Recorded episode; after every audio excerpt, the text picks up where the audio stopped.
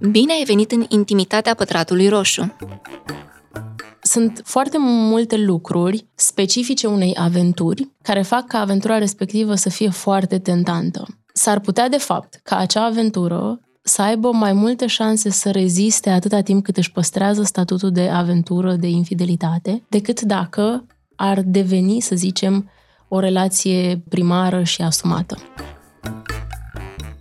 Vocea pe care tocmai ai auzit-o este a Anei Toma, doctorandă psihologie cu formare în psihoterapie cognitiv-comportamentală. În episodul precedent am descoperit motivele pentru care ți-e atât de greu să accepti infidelitatea. Acum e momentul excelent să afli ce impact are în viața oamenilor, dar și cum e să ai o relație bună cu ea. Da, ai auzit bine. Iată cum stau lucrurile.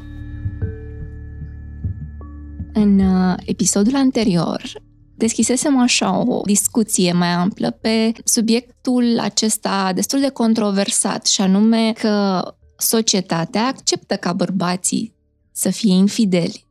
Pe când, uh, în cazul femeilor, societatea are niște reținere așa. Aș vrea să pornesc din start cu o întrebare de la un ascultător femeile înșală la fel de mult ca bărbații? E foarte greu să ne bazăm pe statisticile pe care le avem, pentru că fiind un comportament atât de condamnat, evident foarte multe persoane nu o să recunoască, să zicem așa, în statistici. Și atunci, cel mai probabil, statisticile sunt o subestimare a ratei infidelității, dar asta e valabil și pentru bărbați și pentru femei. Pe de altă parte, femeile simt cu siguranță, într-o mai mare măsură, presiunea să ascundă acest comportament, tocmai pentru că e mai condamnat social în cazul lor. În trecut, exista cu siguranță o diferență foarte mare între frecvența infidelității la bărbați și frecvența infidelității la femei, însă ceea ce vedem în prezent este că distanța asta începe să se micșoreze. Și există mai multe motive pentru care se întâmplă lucrul ăsta, dar poate cel mai important este emanciparea femeii și faptul că ea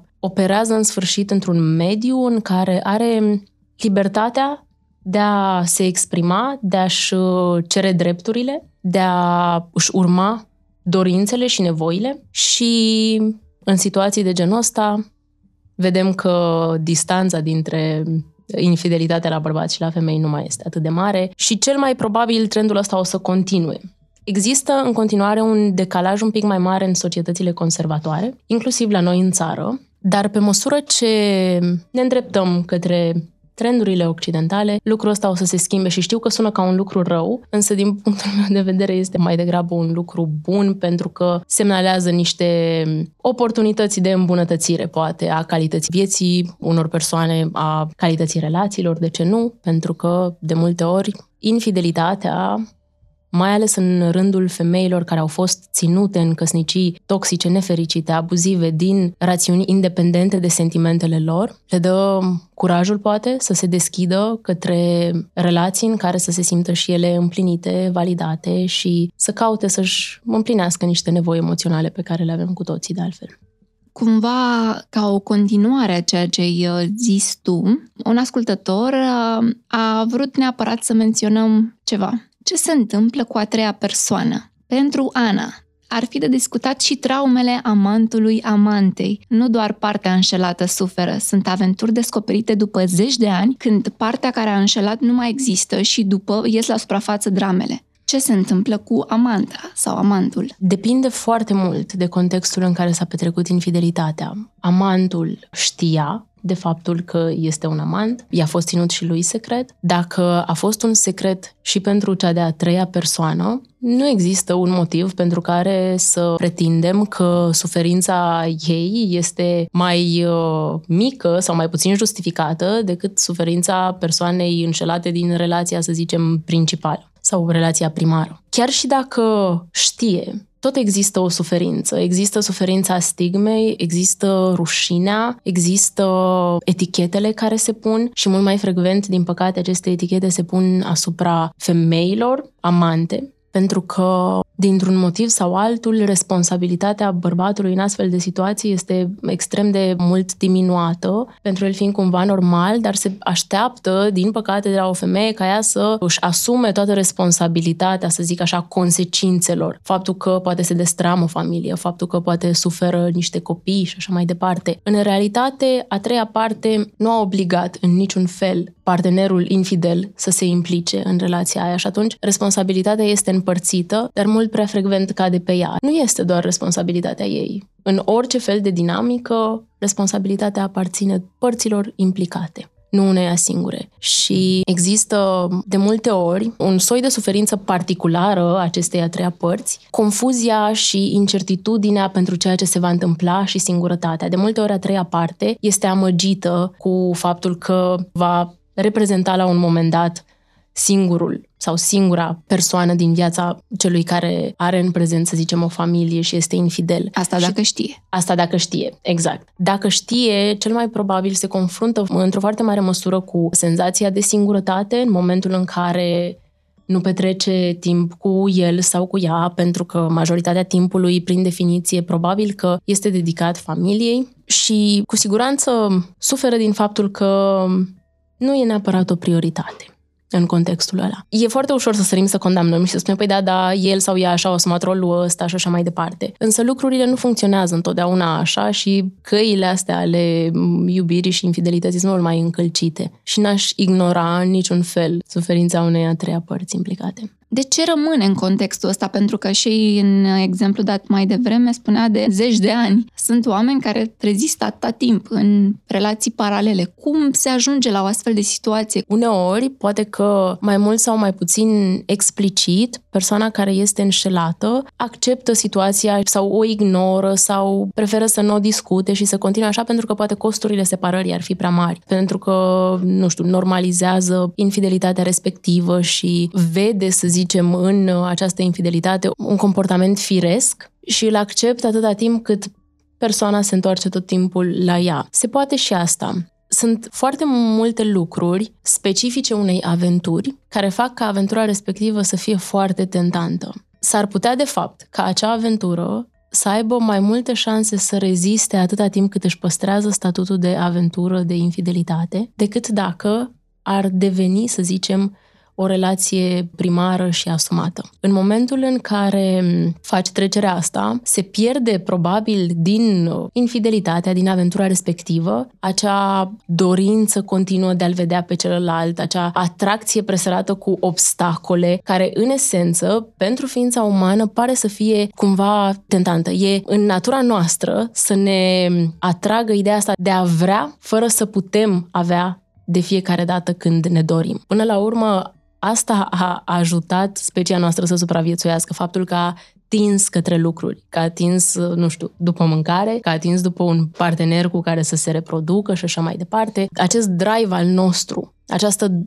căutare continuă a menținut specia umană de-a lungul timpului și căutarea asta vine la pachet cu un soi de satisfacție și intensitate pe care mulți dintre noi reușesc să o găsească sau să o regăsească numai într-o aventură. Și s-ar putea ca ea să se mențină numai atâta timp cât aventura rămâne aventură.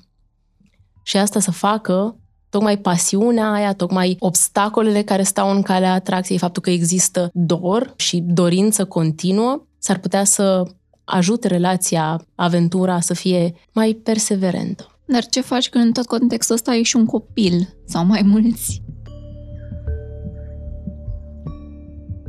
Copiii sunt victime colaterale a căror suferință e foarte important să o recunoaștem în contexte de genul ăsta. Sigur că depinde de vârsta lor și de abilitatea lor de a înțelege în funcție de vârsta la care sunt anumite lucruri. Sunt unele lucruri pe care copiii nu au de ce să le știe neapărat. La anumite vârste sau în anumite contexte, nu este necesar să comunicăm copiilor dificultățile cu care ne confruntăm. În același timp, n-aș vrea să subestimăm abilitatea lor de a intui, de a simți tensiunea în familie, iar a nu o discuta direct, a nu o pune pe masă, nu face decât să întrețină un climat de îndoială, de neîncredere și de tensiune, care nu ajută și care ar putea fi diminuat, să zic, sau desumflat, dacă ar exista deschidere pentru o discuție. Când copiii află se simt trădați ei înșiși. Nu este doar o înșelare a partenerului, este o trădare a viziunii pe care o aveau despre viață, despre familie, este o schimbare a identității pe care și-o formaseră până la urmă. Copiii își formează identitatea, în primul rând, în mediul acesta familial și îți dezvolți niște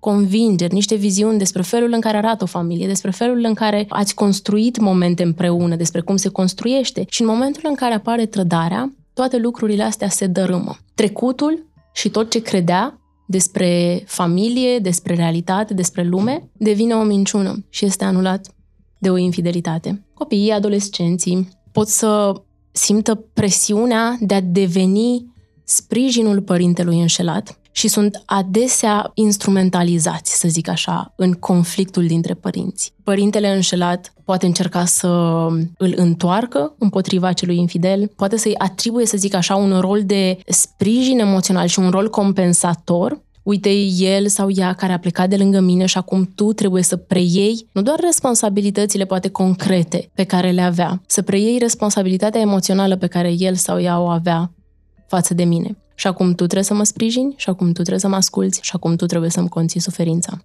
Deși tu ai poate șapte ani.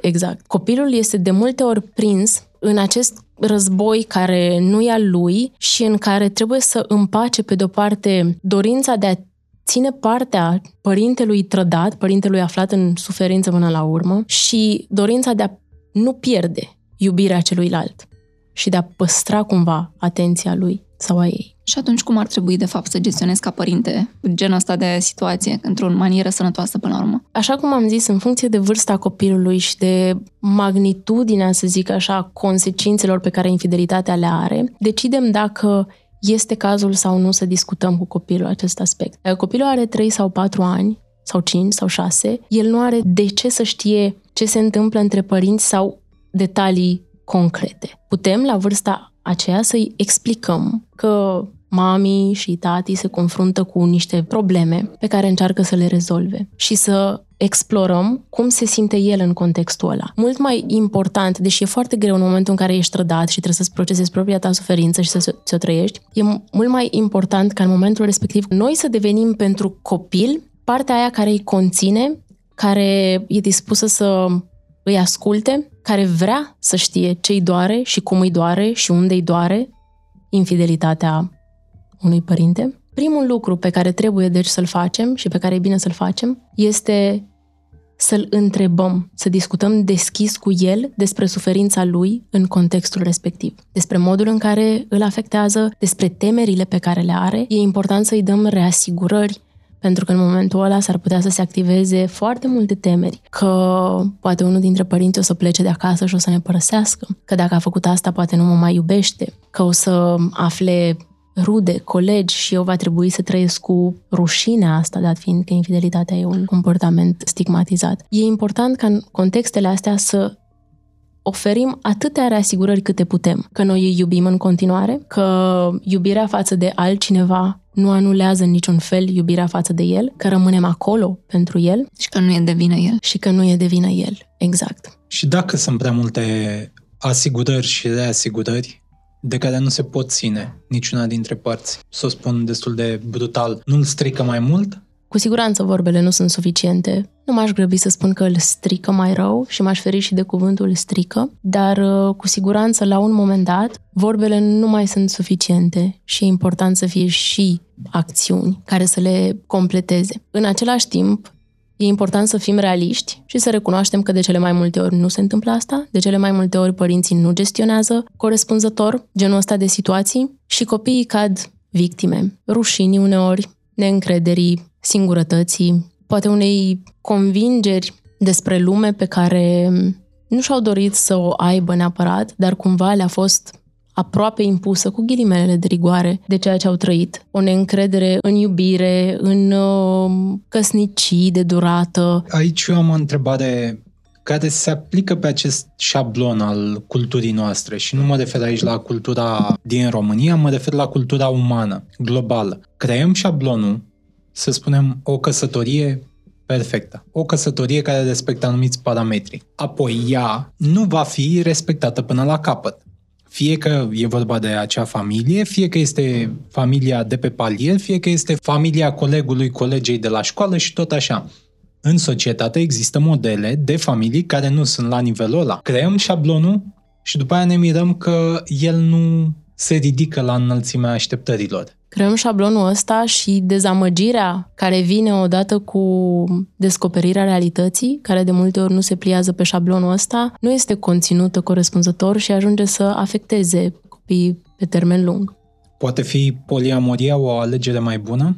Și această idee de univers deschis al familiei și al relațiilor? Pentru unii da, pentru alții nu. Ca orice altă alegere din viața asta, pentru unii este potrivită, pentru alții nu este. Din punctul meu de vedere, nu există, apropo de șablon, nu există o cale sigură și unică de a construi o relație sau o căsnicie. Există ceea ce mi se potrivește mie, ceea ce pot eu, ceea ce mi satisface mie nevoile, dar e important ca pe acest drum să nu fiu indiferent la efectele acțiunilor mele asupra celorlalți. Asta e destul de greu, pentru că este. la unele efecte poți să fii mai atent, dar la cele mai multe nu vei fi atent din diverse motive. Și în ideea asta, să mergem pe o ipoteză un pic utopică, ca un exercițiu de imaginație. Într-o societate de tip tribal, în care nu avem considerentele de căsătorie, de familie clasică,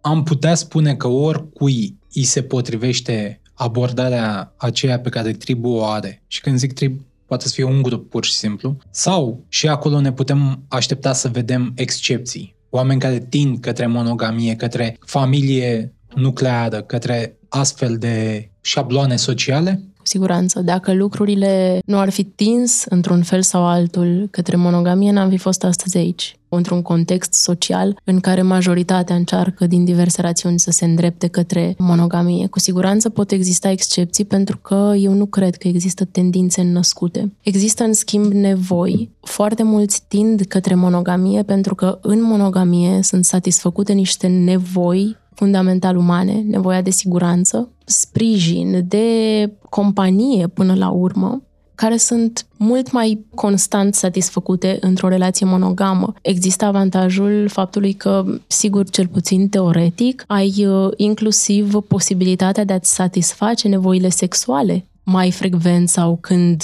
vrei. Este mult mai ușor, din nou, cel puțin în teorie, să-ți satisfaci nevoile sexuale în mod constant într-o căsnicie sau într-o relație, decât uh, într-o situație din asta în care ai și n-ai acces la foarte multe persoane sau accesul ăsta este fluid. Există niște beneficii ale monogamiei și monogamia a răspuns unor nevoi specific umane care au făcut-o până la urmă destul de perseverentă. Și tocmai asta s-ar putea să o facă o opțiune inclusiv pentru persoanele care cresc în medii în care tendința este alta sau norma este alta.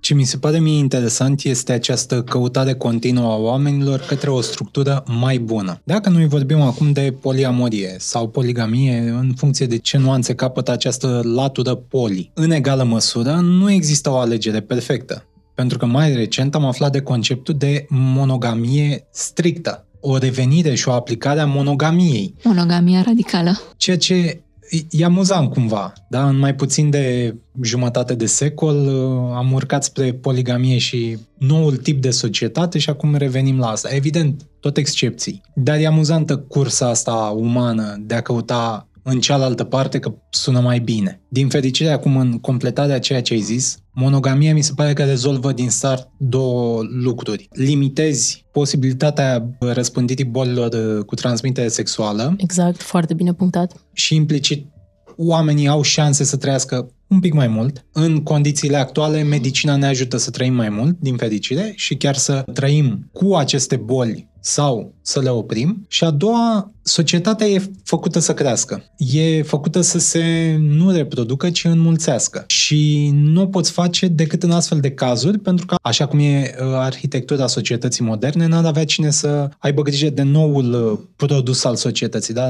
copil. Și în contextul ăsta mi se pare interesant că societatea încă nu poate oferi siguranță. Foarte bine ai completat, să zic așa, avantajele monogamiei și ele, inclusiv din punct de vedere evoluționar, protecționist sunt extrem de valide. În momentul în care ești într-o relație monogamă, cumva asiguri, cu excepțiile de rigoare, sau crești șansele ca acel copil să primească sprijinul și îndrumarea de care are nevoie, protecția de care are nevoie pe parcursul vieții, mult mai bine de, decât dacă, să zicem, mai face uneori în afara unor astfel de, de relații. Avantajele economice nu sunt deloc de ignorat în contexte de genul ăsta, chiar și atunci când nu există un copil. Monogamia poate să aibă niște avantaje economice care de fapt au și stat la baza multor căsătorii de-a lungul timpului și care nu au dispărut în, în totalitate. Aș mai vrea să zic ceva legat de monogamia radicală, chiar dacă este o excepție. E important să ne uităm la ce amenințări răspund toate aceste trenduri care apar și reapar. Nicio opțiune de a trăi nu este neapărat ideală, perfectă, lipsită de dezavantaje. Toate aceste modalități noi de a-ți construi viața, inclusiv viața de cuplu, apar în încercarea de a minimiza aceste dezavantaje. Doar că fiecare vine cu dezavantaje și apoi de multe ori trendul opus încearcă să le contracareze și este așa un cerc din ăsta vicios Cred că o imagine pe care aș vrea să o aibă oamenii cu privire la ce ai zis e o barcă care ia apă în timp ce scoți apa din ea cu o găleată. Ar putea să fie o analogie bună. În sensul ăsta aș mai adăuga și că trebuie să ținem cont de societatea în care se întâmplă asta, pentru că una e să se întâmple în România, alta e să se întâmple în America, alta e să se întâmple în Olanda. Este extrem de impregnată cultural viața de cuplu. Ce mi se pare mie la fel de interesant, mă rog, așa cum am cunoscut eu uh, conceptul de infidelitate de-a lungul timpului, din copilărie, perioada în care era tabu, până mai în prezent când există soluții de a discuta despre și a contura cumva, a o explica, e că ea e tratată mereu ca o excepție. Este ca această ieșire în decor a unuia dintre parteneri. Este o excepție?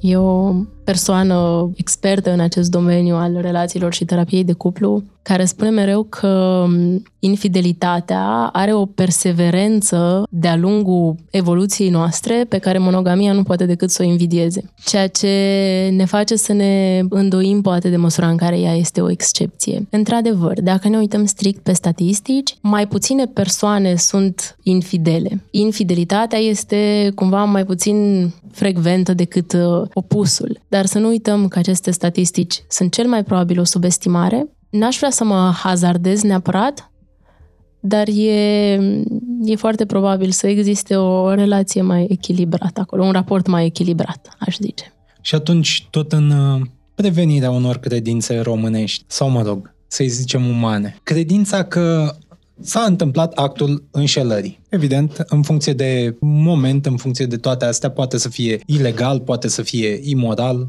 sau toate în același timp și există această promisiune că nu se mai întâmplă. Toți oamenii știu că e o minciună. Și nu pentru că ea în sine ar fi o minciună, ci pentru că nimeni nu poate garanta ceva ce s-ar putea întâmpla sau nu în viitor. Pe scurt, de ce promit oamenii așa ceva? De ce se hazardează în așa ceva? În primul rând, foarte mulți dintre ei nu consideră că mint în momentul ăla și exact cum ai zis și tu, mai ales când trebuie să suporți consecințele faptului că infidelitatea a fost descoperită și vezi de multe ori cât sunt de dureroase, e destul de firesc să te gândești că nu o să o mai faci pe viitor, că n-ai mai vrea niciodată să traversezi toată această suferință și tot travaliu. Eu n-aș spune că oamenii mint în momentul ăla. Chiar cred că mulți dintre ei cred că nu o vor mai face niciodată și ca idee, mulți dintre ei chiar nu o vor mai face niciodată. Nu aș încadra-o neapărat la, la minciuni. La fel de bine poți să, până la urmă, cataloghezi orice fel de predicție pe care oamenii o fac despre ei și nu m-aș grăbi să spun că e neapărat o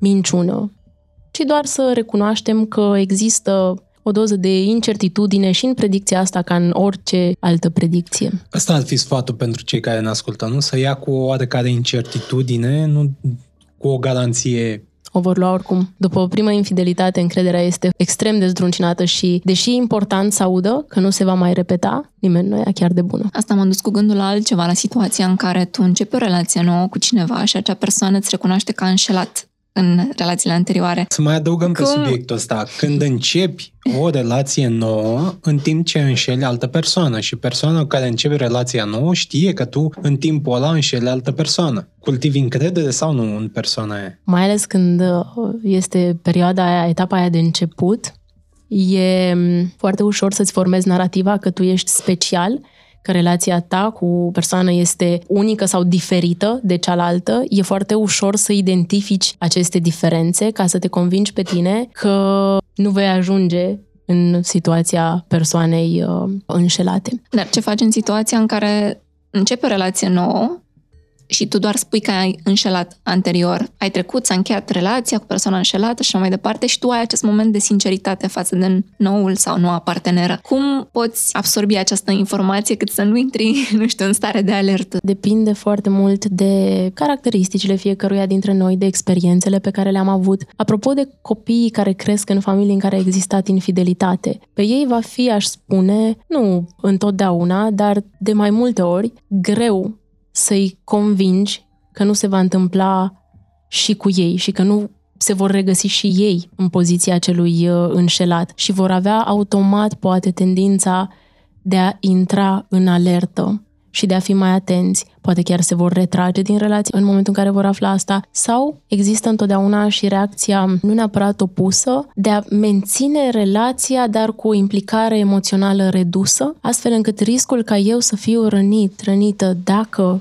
celălalt m-ar înșela și pe mine, să fie cât mai mic. E o chestiune mult prea diversă, cred. Persoanele diferite primesc mesajul ăsta în moduri extrem de diferite și e greu să nu intri în alertă, e foarte greu, dar în același timp e important și felul în care evoluează relația. Nu trebuie să crezi de la început că nu se va întâmpla în cazul tău. Nu trebuie să crezi de la început că tu vei fi o excepție sau până la urmă nu trebuie să crezi nimic de la început. Încrederea ca orice altceva se construiește. Păi și atunci, cum mai trăiești cu tot optimismul ăla de la început? Că cei mai mulți se aruncă așa cu tot optimismul, că este cel mai bun moment. Și mie asta mi se pare și interesant, că oamenii se avântă cu toate aceste așteptări și toate aceste goluri de umplut și apoi se miră că lucrurile nu se întâmplă așa. Evident, sunt și acele excepții în care se întâmplă. Probabil. Nu știu. S-au scris cărți despre asta. Întrebarea e de ce își mențin oamenii optimismul ăsta, deși s-a dovedit în repetate rânduri că nu e justificat? Poate i-am zis greșit optimism. De ce suntem așa naivi? Din punct de vedere evoluționist, e util să fim naivi, în ideea în care naivitatea asta ne lasă de multe ori să intrăm în relații și să creștem în felul ăsta șansa de a ne îndeplini, să zic așa, obiectivele evoluționiste. Naivitatea asta, deși nu aș spune neapărat naivitate, pentru că poate că are o conotație negativă, tendința asta de a crede că o să meargă bine sau mai degrabă că o să meargă bine și că e ce trebuie, ne ajută până la urmă să dăm o șansă mm, și să investim ce avem noi mai bun în relația aia ca să creștem șansele ca ea să funcționeze. De multe ori, a porni de la premiza că există riscul să nu funcționeze sau că riscul să nu funcționeze e foarte mare, nu face decât să ne saboteze, să ne saboteze comportamentul în relație pentru că apoi acest comportament să influențeze felul în care merge relația și să ne confirme, poate, așteptările astea negative. Sunt niște nisipuri mișcătoare aici și e o chestiune un pic cam complexă, nu i-aș spune naivitate. Mie mi se pare și foarte frumos când văd persoane în etapa aia, mi-e atât de drag de ele, să le văd atât de pline de viață și atât de plutitoare și sunt atât de rare momentele astea în viața unui om, încât mi se pare că orice, orice ar urma e un preț prea mic. Lasă să se bucure vreo șase luni așa și urmă.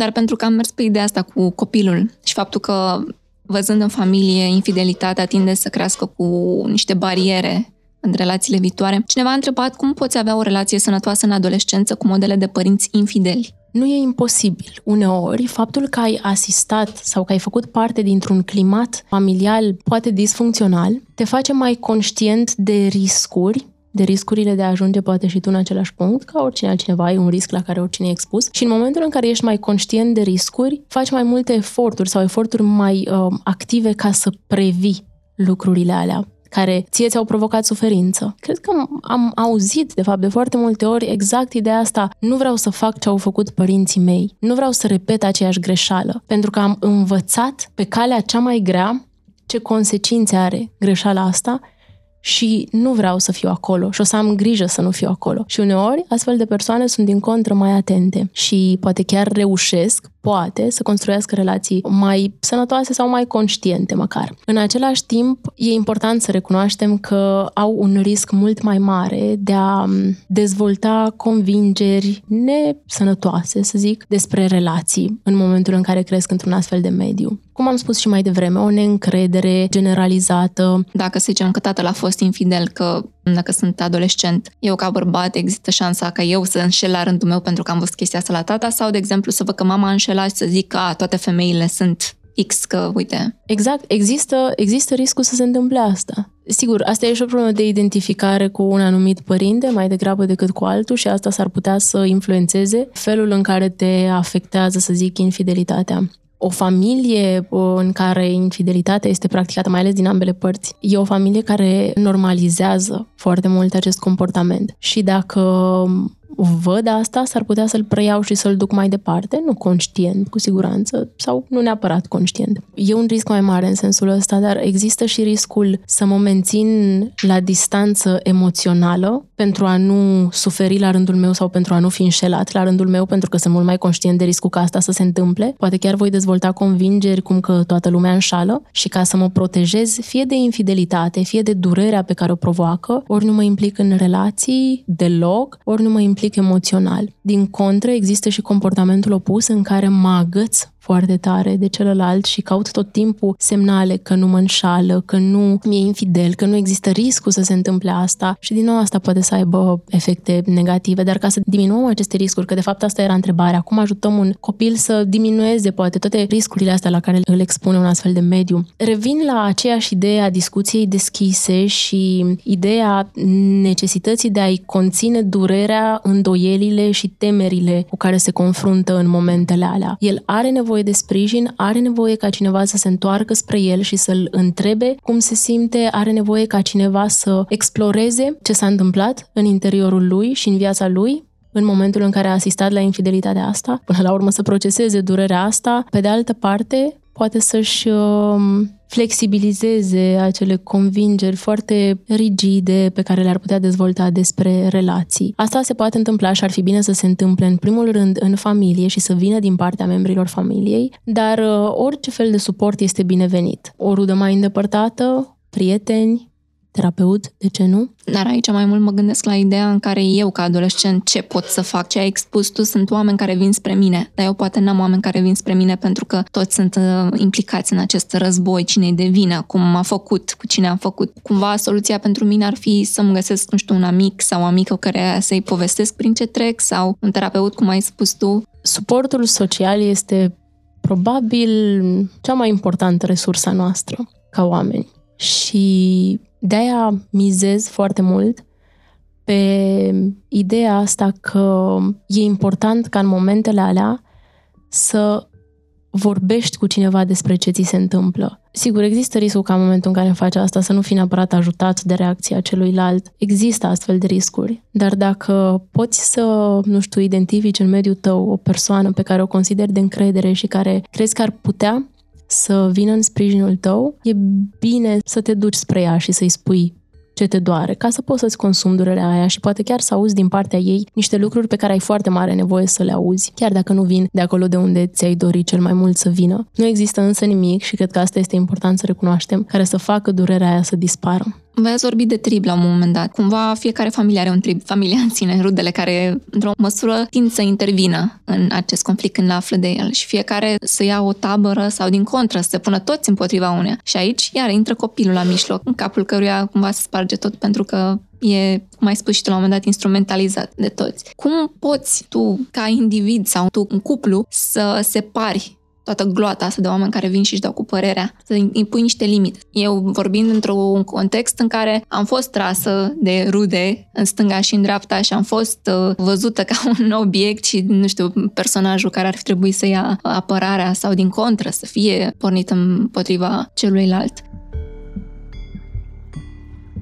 cumva răspunsul se află în întrebare, ca să zic așa, cea mai bună modalitate de a impune niște limite este să comunici limitele alea. E adevărat că unii o să facă eforturi să nu le respecte și că unii o să ți le forțeze și că va fi foarte greu să le păstrezi în contextul ăla, dar să-ți amintești care e nevoia ta într-o astfel de situație te va ajuta să rămâi ferm pe poziția asta în care nu îi lași pe ceilalți să te tragă. E, bine, e foarte ușor de zis, mult mai greu de făcut, cu siguranță. Abilitatea asta de a impune limite și de a le spune celorlalți stop, de aici nu mai vreau, de aici nu mai este problema mea, se antrenează. Asta e o veste bună. Se dobândește, se exersează, uneori nu ne iese, dar e important să perseverăm. Și s-ar putea să fim surprinși de cât de descurajați sunt cei din jurul nostru în momentul în care am găsit în noi resursele să punem piciorul în prag și să delimităm foarte clar ce vrem să acceptăm în viața noastră și ce nu și inclusiv asta poate ajuta să facem aceste limite cât mai concrete. Poate să le spunem celorlalți exact ce am vrea să nu mai facă. Mi-ar plăcea să nu mai povestești despre, mi-ar plăcea să nu mă mai suni să îmi spui X pentru că mă simt obosită, mă simt nu știu, trasă în tot contextul ăsta fără să fie în vreun fel responsabilitatea mea și orice alte motive pe care le ai și pentru care îți dorești ca limitele alea să fie respectate. Însă e important și să le explici de multe ori oamenilor ce presupune pentru tine ca ei să respecte aceste limite, ca să înțeleagă. Mă gândeam cam cât de departe de realitatea aș putea fi dacă aș spune că, într-o măsură, cam toți oamenii, cel puțin o dată în viață, ori au înșelat, ori au fost efectiv persoana cu care a înșelat cineva. Asta apropo de felul în care ne raportăm la infidelitate și cum ajungem poate în situația aia în care noi devenim persoana cu care Xulescu, Xulesca e infidel. Nu ești atât de departe de realitate și ai fi și mai aproape dacă întrebarea ar fi câte persoane au fost afectate, într-un fel sau altul, de infidelitate. Și în momentul ăla s-ar putea să vezi foarte multe mâini ridicate. Mâini care să îți reflecte diverse poziții în raport cu infidelitatea. Mâini care să spună eu am înșelat, eu am fost înșelat, părinții mei s-au înșelat și asta m-a durut, prietenii mei s-au înșelat și asta m-a făcut pe mine să mă îndoiesc de propria relație și așa mai departe. Cred că ești foarte aproape de realitate dacă spui că aproape toată lumea a fost afectată într-un fel sau altul de infidelitate. Un ascultător ne-a întrebat dacă, în urma actului de infidelitate, persoana respectivă se degradează la nivel social în ochii celorlalți. Mai poate prezenta încredere? Mai poate fi o persoană de bază? Eu cred că da, însă depinde foarte mult ce face în sensul ăsta și în ce măsură depune eforturi în mod activ pentru a recâștiga încrederea. Sigur, e uneori mai puțin relevant să câștigi încrederea sau să recâștigi încrederea tuturor. Până la urmă, contează foarte mult și contextul în care s-a petrecut infidelitatea. Sincer, dacă o femeie care este abuzată constant de soțul ei sau de partenerul ei este într-o zi infidelă și găsește prin acea infidelitate puterea de a pleca dintr-o relație abuzivă, cred că prea puțin uh, contează, să zic așa, stigma asociată acestei infidelități. În situații de genul ăsta, eu nu aș considera că vorbim despre o degradare sau o devalorizare a acelei persoane în vreun fel. De e important să contextualizăm foarte mult înainte să răspundem și îmi dau seama că nu poți niciodată să contextualizezi suficient, că există constrângeri de toate felurile și în special de timp în, în contextul ăsta. Da, răspunsul este poate să recâștige ceea ce a pierdut, din punct de vedere social și nu numai, însă primii pași sunt să exprime regret, să recunoască greșeala, să nu intre în defensivă, să nu încerce să găsească alți vinovați pentru ceea ce a făcut și să aibă răbdare ca încrederea aia să se reclădească și evident să facă eforturi în sensul ăsta care să le dovedească celorlalți că pot să aibă din nou încredere. Altcineva a întrebat, poți continua o relație armonioasă dacă a fost prezentă infidelitatea în aceasta? Și dacă da, cum? Foarte bună întrebarea. Răspunsul este da și ceea ce e cel mai surprinzător e că de multe ori o relație renaște mai puternică și mai vie după o infidelitate. E poate cumva contraintuitiv, însă o astfel de experiență poate să semnaleze niște lipsuri sau niște nemulțumiri, insatisfacții care s-au instalat, care au apărut în relația respectivă și care au erodat-o și au dus la, poate, infidelitate într-un fel sau altul. Și infidelitatea este o oportunitate foarte bună, dat fiind că activează oamenii emoțional foarte intens, ca oamenii să-și pună emoțiile pe masă după o perioadă foarte lungă în care foarte probabil nu au mai făcut-o. Și inclusiv amenințarea pierderii celuilalt s-ar putea să reactiveze pasiunea și dorința și regretul pe care uneori îl simt persoanele care au fost infidele, să le dea o forță de a îndrepta niște lucruri la care înainte de infidelitate poate că nici nu s-ar fi gândit sau pentru care oricum n-ar fi avut resursele necesare să o facă. Însă pentru asta și până când ajungem să îmbrăcăm într-un sens, într-o semnificație, toată experiența asta a infidelității, e important ca persoana care a înșelat să-și asume responsabilitatea și să lase spațiu celuilalt să sufere. E foarte important să nu grăbească de multe ori vindecarea sau recuperarea după o astfel de experiență și s-ar putea ca în timp lucrurile să se regleze.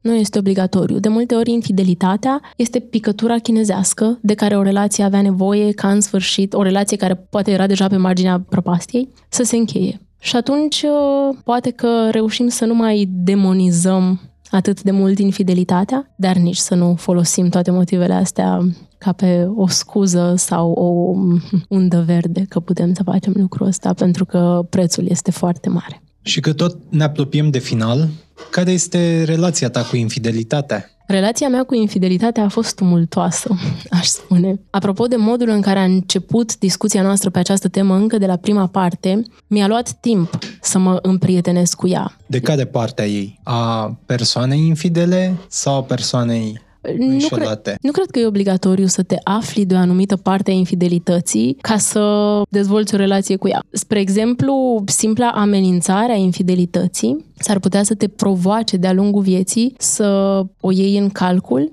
și să faci ceva pentru a diminua, poate, suferința pe care te gândești că ți-ar putea o provoca. Pot să spun că după multe eforturi am ajuns în punctul în care M-am împrietenit cu infidelitatea nu în ideea în care sunt dispusă neapărat să o accept în viața mea, nu în ideea în care sunt uh, dispusă să comit, nici de cum, dar în ideea în care, exact așa cum mă împrietenesc cu orice persoană, îmi asum faptul că s-ar putea să mă rănească. Și nu las ideea asta să-mi uh, compromită, să zic așa, relația cu infidelitatea, mai ales că e o parte importantă inclusiv a ariei profesionale. Și cred că este greu să vii să discuți sau să consiliezi persoane aflate în situații de genul ăsta fără să te împrietenești fără să lași o ușă deschisă pentru infidelitate, dar, din nou, nu în ideea în care se întâmplă în viața ta, ci în ideea în care ești dispus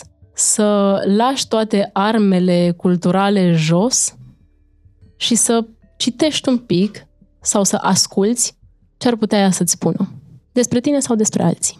Sperăm că cei care ne-au ascultat discuția vor uh, găsi resursele să treacă peste episoade de infidelitate, în orice măsură văd util pentru ei și cu siguranță le va fi de ajutor, într-un fel sau altul. Nu infidelitatea, ci discuția noastră. Îți exact. mulțumim! Și eu vă mulțumesc!